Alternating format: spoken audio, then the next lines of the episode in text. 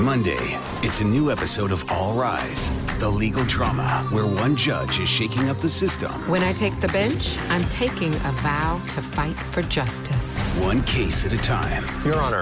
We're going to trial. Simone Missick is Judge Lola Carmichael. Up on that bench. Everything is different. A new episode of All Rise. Freedom is at stake. It's important. Followed by a new episode of Bull. Monday at 9, 8 central on CBS.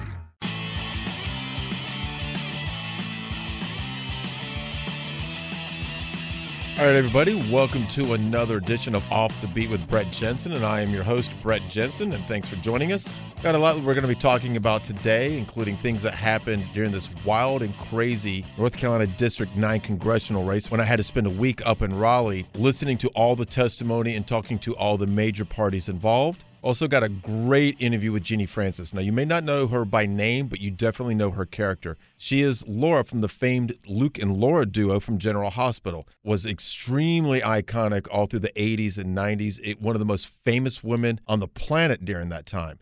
We're fortunate to have her join us where we talk about the crazy moments when her character was getting married on General Hospital, and 30 million people tuned in to watch that live. It was an insane event and it's still listed as one of the most iconic and memorable moments in TV history. So, Genie Francis, Laura of the Luke and Laura fame on General Hospital, will be joining us. And we're also going to talk about Valentine's Day and all the expectations and all the craziness that comes with Valentine's Day. Men have a lot of pressure on Valentine's Day, but a new study shows that men expect just as much as they give. But in reality, it doesn't even come close to the amount of money men spend on Valentine's Day versus women. So we're going to talk about all that stuff and all these new studies that just came out about Valentine's Day. But first, I'm going to tell you some of the wild things that happened while I was in Raleigh for a week for this North Carolina Congressional District 9 hearing. It was a wild, wild event. The New York Times was there. The New Yorker was there. CNN was there. NBC Nightly News was there. The Washington Post was there. Hordes and hordes of media have descended upon Raleigh because they wanted to see this craziness that was going on with North Carolina District 9 and Mark Harris and Dan McCready. And one of the moments that stood out to me happened behind the scenes, which is what part of this podcast is about, that you guys would never know about. Well, and it involved a national media outlet, it involved NBC's Nightly News. So the way the situation was set up is there's the hearing room, and it looked exactly like a courtroom. So here it is on Monday, and everything is adjourned for lunch. And then NBC Nightly News, for no explanation whatsoever, decided, hey, we're going to try and interview Mark Harris during lunch. That has never happened in the history of the planet. Nobody tries to interview someone during lunch in the middle of a hearing. Doesn't matter if it's a trial or whatever. But to make matters worse, they tried to do it in the actual hearing room. So they tried to have this big, huge boom mic. Now, a boom mic is one of those things that maybe you've seen on TV or in movies. Some guy holds a long pole, and there's this very long microphone attached to the end of this long pole, and the microphone sort of looks like a dead squirrel or a dead gray cat, and it's called a boom mic. Well, they sat there and tried to interview him during a lunch break in the middle of the hearing room. Like, nobody does that. That is so highly unprofessional, it's not even funny. Again, CNN is there, the New Yorker is there, the New York Times is there, the Washington Post is there. And yet here's NBC Nightly News going, hey, we're just going to break protocol and try and interview Mark Harris in the middle of a lunch break. These clowns from NBC Nightly News decided that they were going to follow Mark Harris into the bathroom and try and talk to him in the bathroom. Are you freaking serious? The bathroom. NBC Nightly News. And people in the national media want to know why people dislike them so much. I got news for you. It's not just the regular citizens that dislike you, so many other media members dislike you because you do things just like that. Rush Limbaugh, like him or hate him, it doesn't matter. He has a term that I think is apropos to national media. He calls them drive by media. It's because they never really stop for long enough to actually figure out what the heck is going on. They come in, they slow down, they get what they want, they leave all kinds of carnage in their wake, and then they get the hell out of town. They just parachute in and immediately vacate the premises once they get whatever little story that they want. Well, that's exactly what NBC Nightly News did here. Now, granted, they were there all week, but because of all the stupidity that NBC Nightly News did, the rest of the week, the media had to use the bathroom downstairs a couple flights just because we weren't allowed to go in the bathrooms anymore because of what NBC Nightly News did. It was unbelievable. And there were actually interesting things that actually happened in the bathroom. This is a true story. That Monday during a break, I go into the bathroom. and it's set up with like two or three urinals and a, two or three stalls. Well, I go to wash my hands, and Mark Harris walks in and goes to the urinal. Seconds later, Mark Elias, the big time, powerful national attorney for Dan McCready, he walks in and he uses the urinal right beside Mark Harris. So here are these two foes using the bathroom side by side during a break. And then I hear Mark Elias say to Mark Harris, Oh, how's it going, Mark? And then without missing a beat, Mark Harris goes, Oh, not bad. Things all right with you? And it was everything I could do not to laugh because here are these two guys looking straight ahead. There were no wandering eyes, looking straight ahead at the wall in a bitter, bitter fight about the election, and they're just exchanging pleasantries in a urinal. I thought it was kind of funny kind of surreal. But no, thanks to NBC Nightly News, that situation was gone. And again, I don't need to be hanging out in the bathroom to try and figure out what's going on, but I just thought it was one of those moments that was actually kind of funny. And now that opportunity was gone because of those clowns at NBC Nightly News. Again, this is something that you guys would never hear about, and maybe you don't care, but I just think it's kind of funny how somebody like that, who, oh, we're NBC Nightly News, we're national, and they come in and they just screw everything up for everybody. Anyways, that's a story I thought you might enjoy.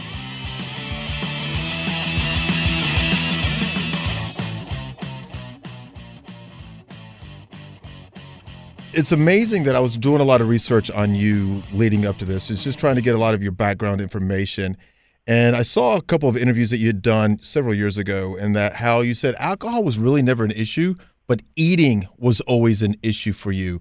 Was that because it was just your own self, you know, the way you said, okay, I need to lose 40 pounds? Or, or was it something that TV executives said, hey, you know, it's in the 80s, it's the 90s, whatever, you need to lose a lot of weight? Like, was that your sense or was it their sense? Uh, well, when I started as a young kid, I, I was only 14 years old, and it was shortly after they hired me. Um, they decided to put the character of Laura on a diet, which, you know, at, at 14, can you imagine girls that age are so freaked out about what they look like, and to have that done in a national way, right? It was it really messed with my head, and it began a whole uh, behavior of uh, stuffing and starving and crazy diets, and um, I just never ate normally. I mean, never. And uh, eventually, that had to stop. I it's it's you know my weight and dealing with it has been the most painful thing in my life. No question, hands down. I think it might have been less painful if I had not been an actress and in front of people all the time. But without question, it's been the hardest thing for me. And I guess I just got to a point, and I hurt my metabolism with all the crazy things I did. So I chose Nutrisystem because it's uh, normal and because they taught me how to feed myself rather than starve myself and lose weight. So, um, and there are no bad foods on the program. you eat anything. So um, it's reasonable and it's gentle. What was your weakness? Was it candy, cookies? Was it pasta? You know, the whole thing about carbs. Like, what was your weakness uh, at this point when you started gaining the weight? Okay, my weakness has always been one thing sweets. And that's it.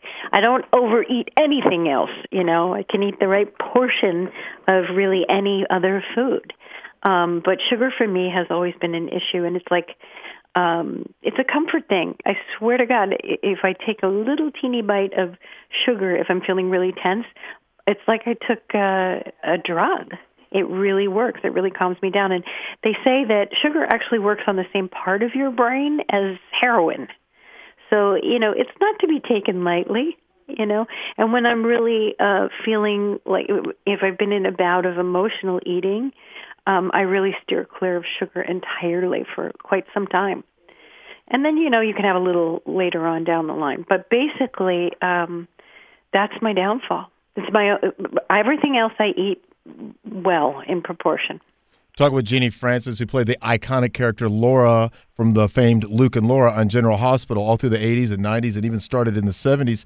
So let me ask you this though. Okay, so sugar's your downfall. Do you have a preference? Is it Oreos? Is it M&Ms? Like what's your preference or is it just all the above? uh, geez. Oh, it's been so long. Uh, I'd say cookies were always an issue because they because they're so easy to to to get. You know what I mean? It's a little biteable thing. So I'd say cookies more than anything else would be uh, a, a dangerous thing for me. You talked about being a young girl starting out on General Hospital. I believe you were 13 or 14 years old when you first started. And I read a quote for you that really stood out for me. And it said that when you saw the Justin Bieber situation where he crashed this high school prom back in the day, that instead of thinking, oh my gosh, this is weird or creepy, you actually started crying because you watched it realizing he missed his high school prom because he's a star just like I got to I didn't have to get to have my high school prom. Is that accurate? Right. Well, I guess yes, absolutely. I mean, it's not just the prom, it's the the hunger to be with your peer group is so intense at that period of time that um you know, it's an it's a very deep need and show business kids who are celebrities are not getting that you know, we're not having a normal upbringing. Uh, there are develop, developmental steps that have to be taken all the way through, I think, even college years. So, you know, uh, it's just not a good way to go. My kids, I didn't put them on the stage whether they wanted it or not. right, right. So, I mean, what they choose to do in adulthood is fine. I will support them. But when they were young, no, not having it.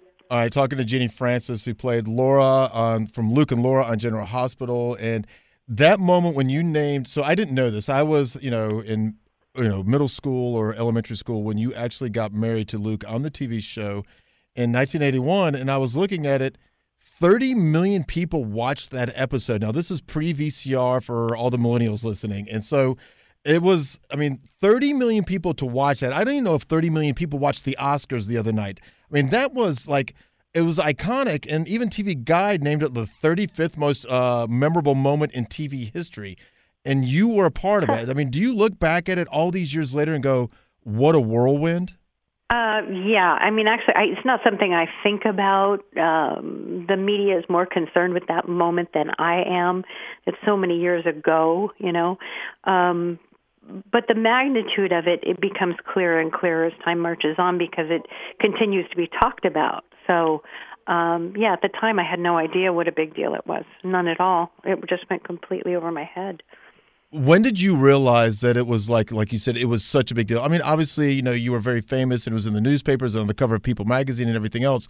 But was there that one signature moment when you went, "Oh my gosh, this is out of control"? Mm. Um, well, I, I, that particular year, when it was really at its most popular, it was kind of scary because there were people who were actually trying to uh, stalk me, or they'd you know come around to where I was living, try to look in the windows. They, there were parts of it that were scary. You know, visiting with my sister, and they'd figure out it was me, and she'd try to drive away, and they threw their bodies on the car. I mean, there were there were times that it was just really like, okay, this is a little too much. and uh yeah so i mean I, I i guess i knew at that point that it was out of control a bit um but it's funny you know i don't think of these things i, I don't think of them at all anymore unless i'm being interviewed well all right well let's go to the opposite end was was there a moment you went yeah, okay, I'm Genie Francis. And you got in because you were Genie Francis or Laura from General Hospital, whether it was Studio 54 or whatever was going on back in the day. Was there a moment like, okay, yeah, I had to pull the do you know who I am card? Uh, you know, I've tried really hard all my life not to pull that card. It's just it's right. it's revolting. Who needs to do it's just gross, right? Um, but I do remember thinking, "Oh my god, I must be really important." did your did your family I treat you? Remember that? I can't remember what moment it was, but it, maybe it was the body falling onto the cart. I don't know. it's like really for me? You're kidding. oh, that's great. Talking with Genie Francis, who played Laura from Luke and Laura, the famed duo from General Hospital, of seventies, eighties, into the nineties, and now you're back with General Hospital, if I'm not mistaken. So that's uh, it's it's everything's like really coming full circle. I mean, you started as a 13 year old, and now here you are back, some 42 years later. Yes, and uh, I'm fortunate that I have that to go back to. Did it take a lot of convincing, or were you eager? Well, when they first called me back, my kids had just left for college, so I, w- I leapt on that opportunity to get out of the house and go back to work because you know it's a really hard time in in every woman's life when their kids go. It just it's a crisis time. So for me to have gotten that call at that time was such a blessing, and um, and I've really enjoyed being back in in of recent years. I like working for Frank Valentini. He's our producer. He's a very nice guy, even though he gets a terrible rap in social media. He really is a nice guy. So, and it's a nicer set because he's a nice guy. So, um, so I've had fun. Well, the other, th- the two things I want to talk to you about before I let you get out of here is you're an anomaly when it comes to stars, be it music, actors, whatever. The fact that you've had your marriage last over 30 years, I mean, you've been, you know, you've been, and the not only fact that you are an actress that's been married to the same person for 30 years, since 1980, it's 31 years, I guess, to be exact, but you're married to another actor and Jonathan Frakes. So, I mean, that's, that is so unusual. And, and I'm sure people ask you all the time, you know, what's the secret to marriage? But I want to be more specific. What's the secret to celebrity marriage? uh, not quitting. Not right? quitting. Okay. It's not quitting out of it. Okay, so there's going to be some years that are really awful, and you feel like maybe you should. But you know that's what my grandma said to me when I was getting married. She said you got to be willing to have a couple of really bad years. and you know that makes sense because that's the that's the truth. That's the truth of it. We are all going to hit these walls in our marriage. I don't know that many people who just say every moment was bliss. I mean, my hat's off to them if that's the truth. But the truth is, you know, it's hard sometimes, and not giving up is the way to have 31 years. I mean, 31 years, like I said, I mean, marriage is one thing, but to do it in the public eye to another person in the field, that's that is such a unicorn type marriage. It just things like that just don't last. I know. Well, I, that's not necessarily true. There's Anne Bancroft and um oh Yeah. God, help me out with Oh, uh, Mel Brooks? Yes, Yeah. I mean they had a very very long marriage.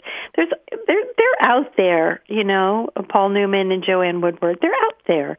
It's it's just uh I don't know. I think we've we both come from similar backgrounds, um, and I think that is important. You know, we both come from sort of a lower middle class background, so we realize how lucky we are in many ways, and we enjoy it, and we laugh a lot. I think being able to uh, have that sense of humor and that friendship is huge.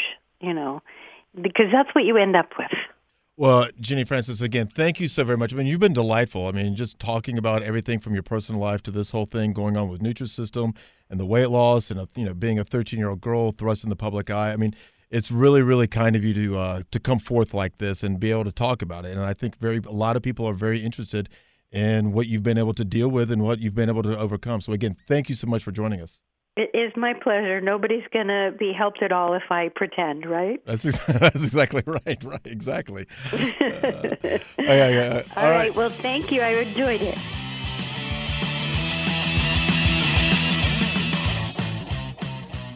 All right, welcome back to Off the Beat with Brett Jensen.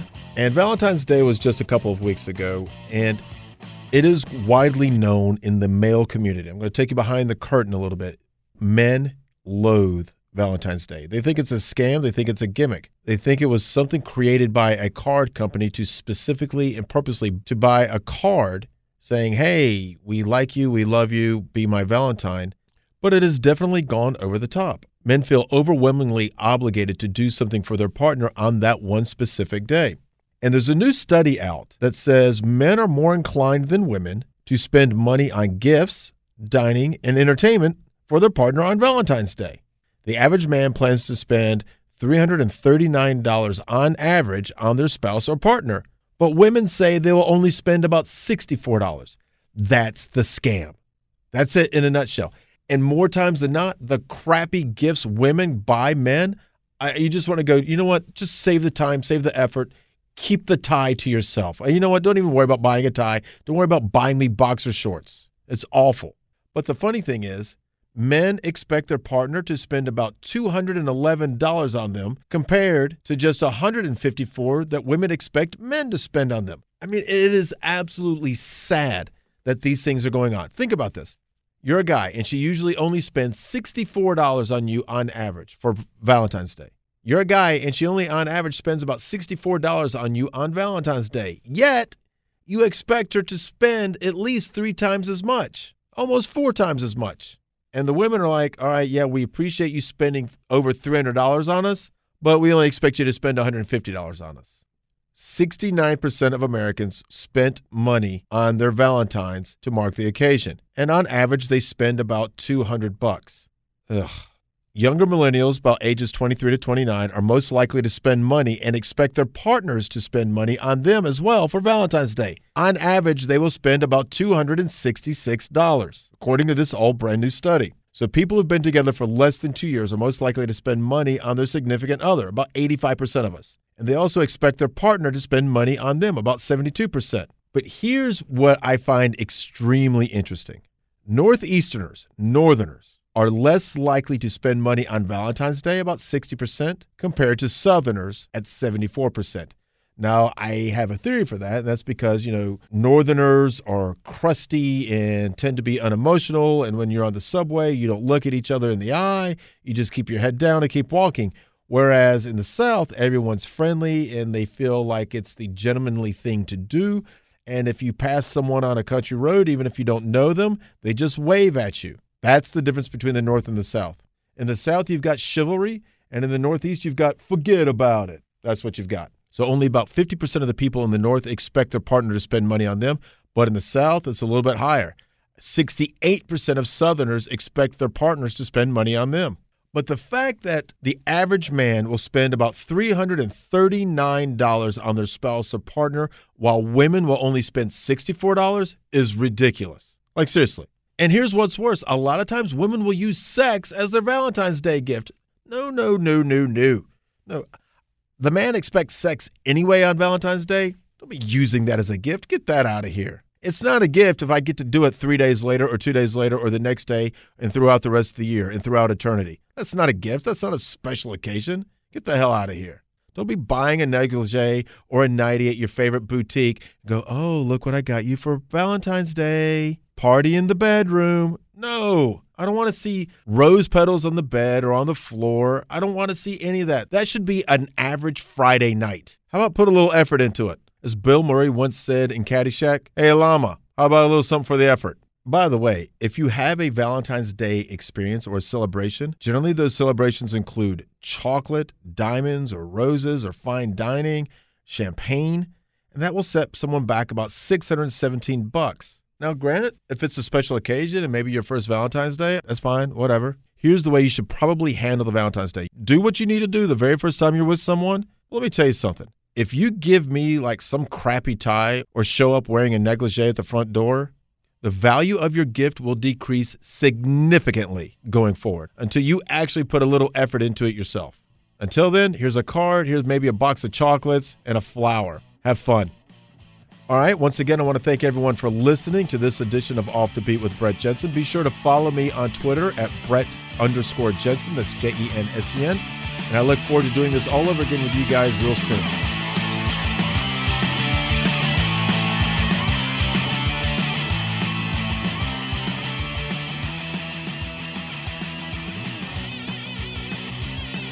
Monday, it's a new episode of All Rise, the legal drama where one judge is shaking up the system. When I take the bench, I'm taking a vow to fight for justice. One case at a time. Your Honor. We're going to trial. Simone Missick is Judge Lola Carmichael. Up on that bench. Everything is different. A new episode of All Rise. Freedom is at stake. It's important. Followed by a new episode of Bull. Monday at 9, 8 central on CBS.